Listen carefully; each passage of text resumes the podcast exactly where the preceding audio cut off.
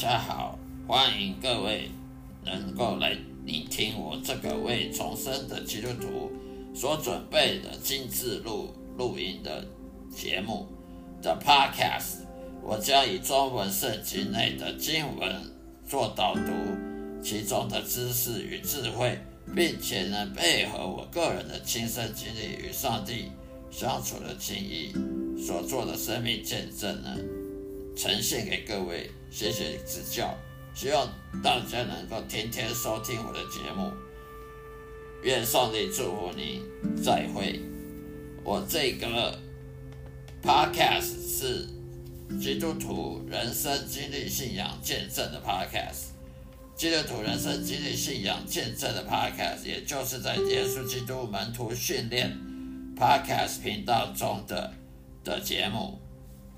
让我的声音好好的，让大家能够放松心情，去享受圣经知识与智慧所带来的启蒙，也让我将圣经带入各位生活中的对话。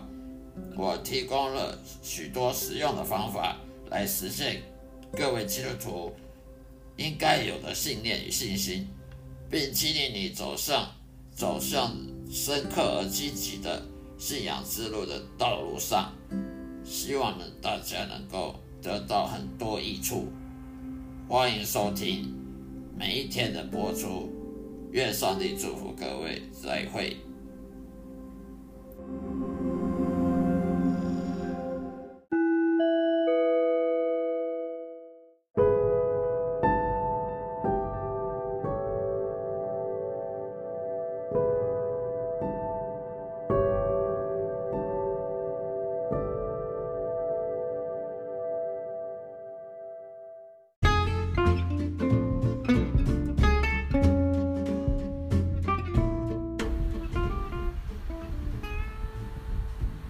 嗨，大家好，各位主内的弟兄姐妹们，平安喜乐。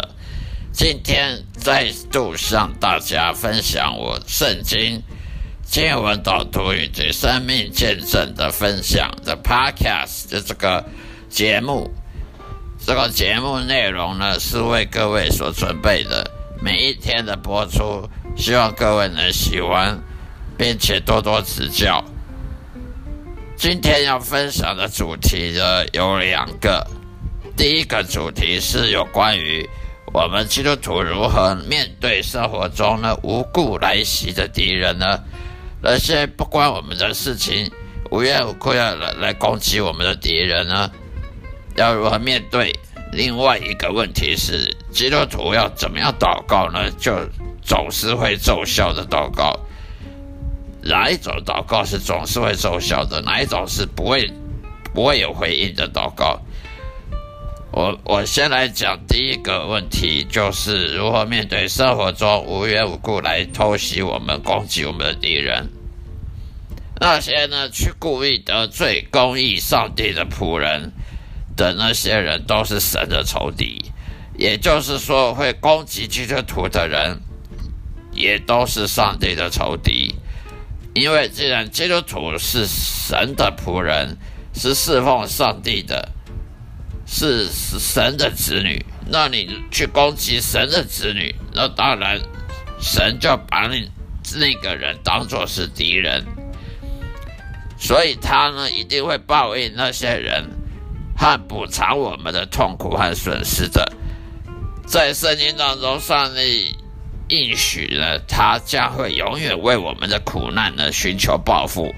所以说，不要怕说生活上出现不公不义的事情，好像上帝都不管，好像这世界上不公平，事情好像过就这样过，得过且过，什么事什么报答都没有，好像做好事没有报答。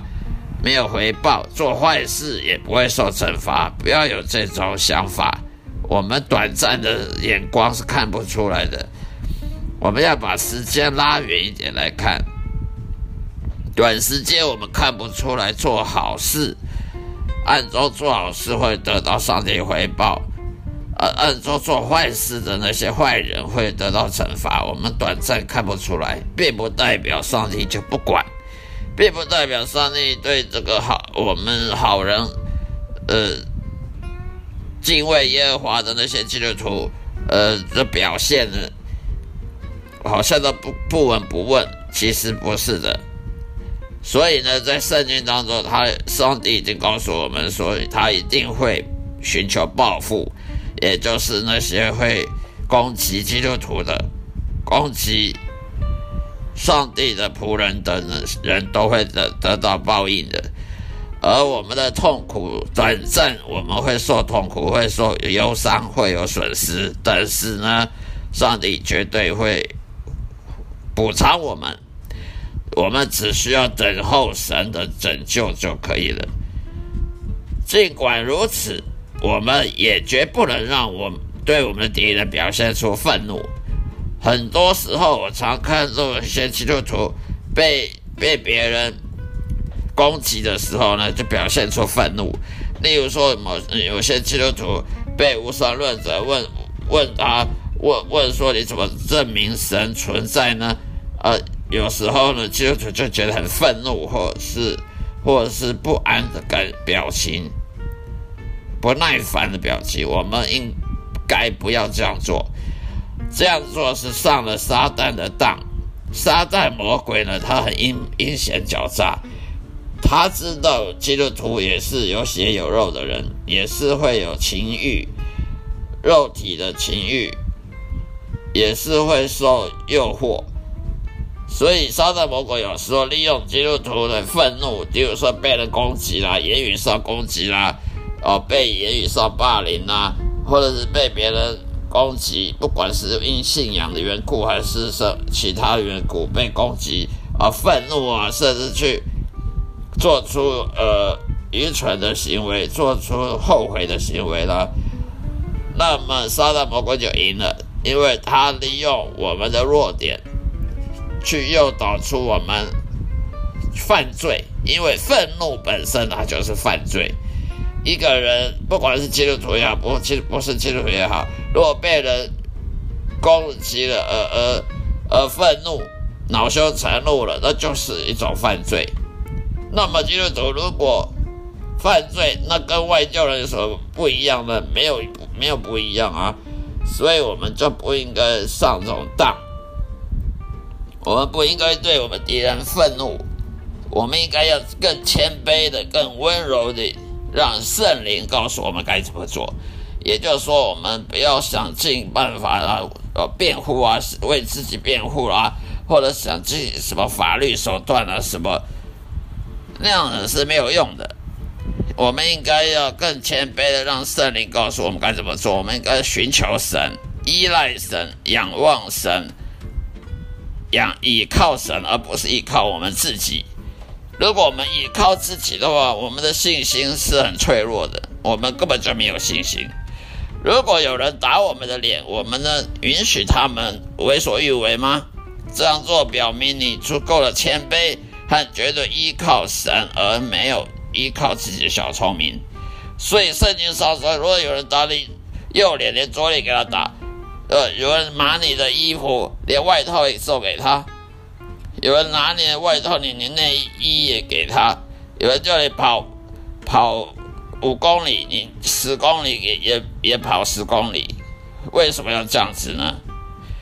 意思就是说，我们不要因为被人攻击而而愤怒啊，去抵抗啊。我们应该让神来进行干预。如果我们抵抗，会用自己的小聪明去去辩护，为自己辩护的话，那我们就没有依靠神了，我们就没有信心了。那么，因为没有信心的基督徒，他就没有力量，那么上帝的力量就不在他身上。所以，我们应该要让上帝有机会去进行干预，我们不要用试图自己的办法去解决自己的问题。如果我们想用自己的办法来解决的话呢，上帝他觉得就绝对就不会进行干预的，因为神他讨厌他厌恶骄傲。一个人他若依靠自己的的办法来救他自己，他就是骄傲的人，不是谦卑的人。所以永远不要试图通过说太多话来保护自己。像我以前的经历，以前我就被人攻击，说喜欢说一大堆话来保护自己啊，说一大堆话来来为自己辩护啊。后来我发现这种方法一点用都没有，也不要像我。我们的敌人一样表现出愚蠢的情绪化愤怒。以前我就很容易情绪化愤怒，愚蠢的作为跟别人有什么两样？让那外教人看说，那你跟我没两样啊。所以说，以前我就是这样子，现在我经历了发现，还是要让上帝来干预，不是靠自己。所以，如果我是你，让上帝来处理这种问这种事情的话。多年来，我得出的结论总是有效的。你就是安下心来，安静的让上帝来解决，自己呢就退居而后，退居在后，让上帝去处理。那么这样子就是有效。如果没有任何线索情况下发生了奇怪的事情在你身上的话，那么别怀疑上帝正在考验你呢。上帝绝对有可能透过你的敌人。来考验你的信心，所以上帝是会利用任何人来考验你的信心的。所以，既然上帝在掌管这个世界，那你就应该让上帝去去解决问题，而不是靠自己。看看你是不是从圣经中学到了相对应的智慧。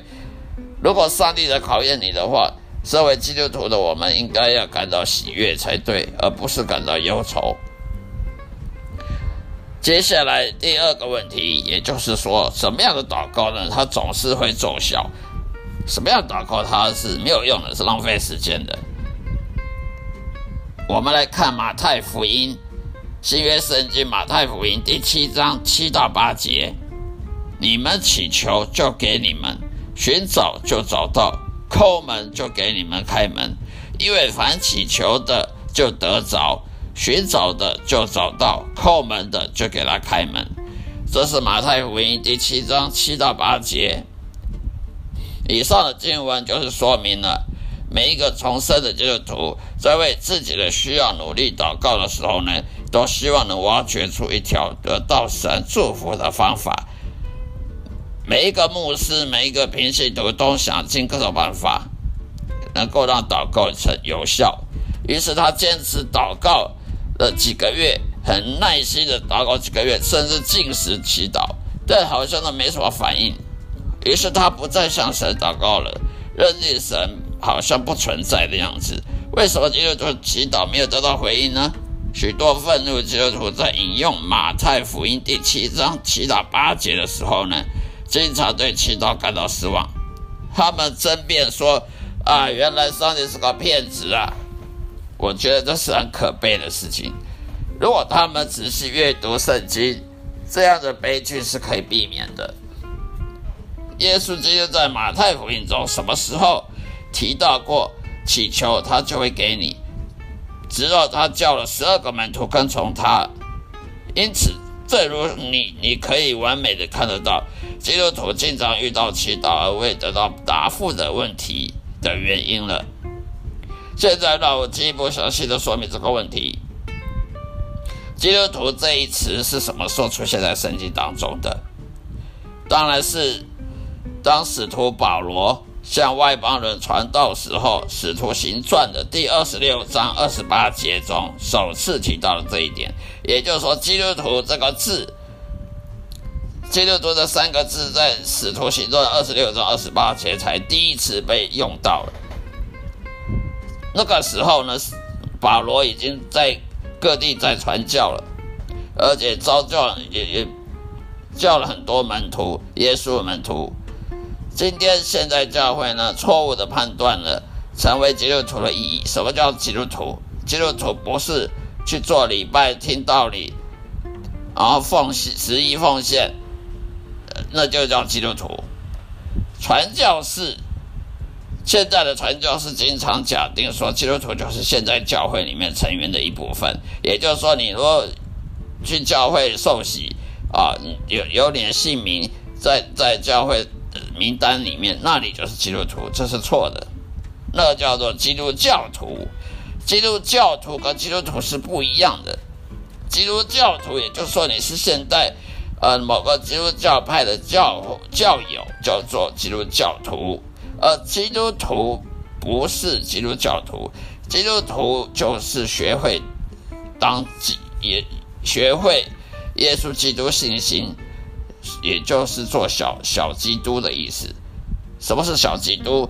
也就是像耶稣一样那么有信心的的上十字架的，也就是学习当耶像耶稣一样有信心，学习像耶稣一样的刻苦、呃谦卑、呃耐心的顺服上帝，不管发生什么情况都要顺服上帝，那才叫基督徒，而且是释放上帝去去传教。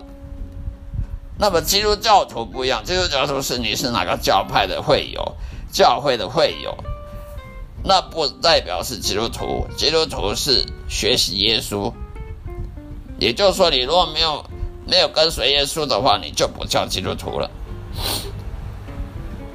现在的教现在的基督教徒呢，其实呢，充其量只是早周日的时候呢，早上礼拜。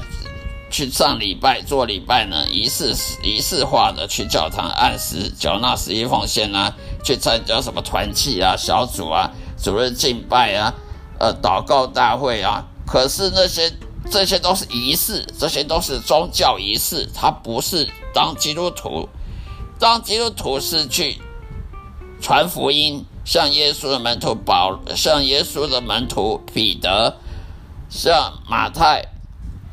像像彼得、像保罗这些人，他们是传福音的，这种才叫基督徒，不是去教堂的就叫基督徒。这种观念要要分别清楚。所以你不是说早周日早上去去做礼拜、缴十一奉献、去祈祷、唱圣歌，就叫基督徒。这是常常现在教会犯的最大错误。基督徒是任何跟随耶稣基督去成为他的门徒之一的人，比如说彼得啦、约翰啦、保罗啦，那些人，路加那那些人都是去跟随耶稣的。他们到世界各地去传讲天国的福音，或者就像使徒保罗在亚洲跟欧洲去建立教会。然而，为什么耶稣基督的门徒？总是能得到他们的祈求呢，因为神呼召他们去完成传道者的使命。所以，如果上帝叫你去传道、传教，哪有可能不成功的呢？如果你现在是传福音，传传到一半有需要什么，然后你祷告，一定都成功成就的，没有不成就的事。所以，神有责任确保他仆人得到他们所需要的一切的供应。难怪呢，许多假基督徒就是没有资格在他们祈祷中使用这些经文，因为他们不是真正基督徒，他们是现在教会社交场所的成员，而不是新约的门徒、新约的基督徒。那么，为什么在第八节中说凡祈求的就得着，寻求的就寻见，叩门的就给他开门呢？那一定意味着每个人都可以声称对耶稣基督有这样的应许吗？那大家是什么意思呢？甚至包括那些异教徒也可以问，也可以寻找，也可以敲门吗？所以耶稣必须供应他们所有的需要吗？当当然不不是啊，抱歉没有。当耶稣基督说每个人时，他假设那个人是他的门徒。那些去跟随生命道路真理的那些人之一，因此在这些经文当中，耶稣是在跟他的门徒说话，而不是跟任何陌生人说话。所以，当你阅读圣经的时候，不要犯一个愚蠢错误，假设说每个人都包含在这个经文里面的任何对话里面，否则的话，你迟早会相信圣经都不适合现实情况，或者是说我们都被骗了。好像说都被圣经骗了，其实不是你被圣经骗了，是你误会了圣经的意思。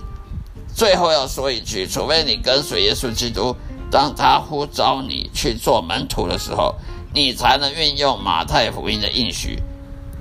那为什么诗篇第二十三章适用于圣经中上帝的每一个仆人，但不适用于任何现代的基督徒呢？如果他完全掌控一切，如果上帝是完全掌控这一切的，为什么我们还要向上帝祈祷？祷告是一件严肃的事情，对基督徒来讲是令人困惑和艰巨的。我听到我的朋友和教会里的人不断的抱怨，他们常常因为没有得到回应而感到痛苦、沮丧，甚至想离开他们的教会，甚至到放弃对上帝信仰。他们对我说：“我为什么要祷告呢？如果上帝是无所不知的，那为什么他从来不会回应我真诚祷告？为什么我要反复告诉上帝这一切？”我深信，任何深刻感受到这个问题的基督教牧师、传道人和所有重生的近千的基督徒都会问同样的问题。根据我在圣经中的理解，神教导我们要不停的祷告，因为我们是基督徒，我们需要悔改，向神认罪，要求自己保持信仰的基础。然而，圣经当中没有详细说明祷告和应应许之间的关系啊。为什么有时候祷告从来没有被上帝注意？因此，我们可以得到任何回应吗？生病的孩子的父母常常不断向上帝祈求：“哦，我的孩子赶快康复啊！”哦，大学毕业生不断发送简那些履历表给上，求上帝要祈求他能够录取啊、就业啊，希望的结果会有所改变。可是事实上，他们所经历的都只是一再的被拒绝而已。全世界基督徒都有一种无力的生活态度，一开始失去，一开始就失去信心和希望。他们常常喊道：“喊说，我的上帝，我的上帝，你为什么要离弃我？”他们大声的喊叫。怀疑论者批评基督徒祈祷，好像那没什么意义，就像在自言自语一样。在我独特经历当中，从我本来是个无神论者，我本来是个固执的无神论者，后来呢，去信了罗马天主教，成为罗马天主教徒，然后再成为了新教的基督教徒，我终于才找到上帝，并且跟上帝和好，成为一个重生的基督徒，与上帝建立了亲密的关系，在这皈依的过程当中。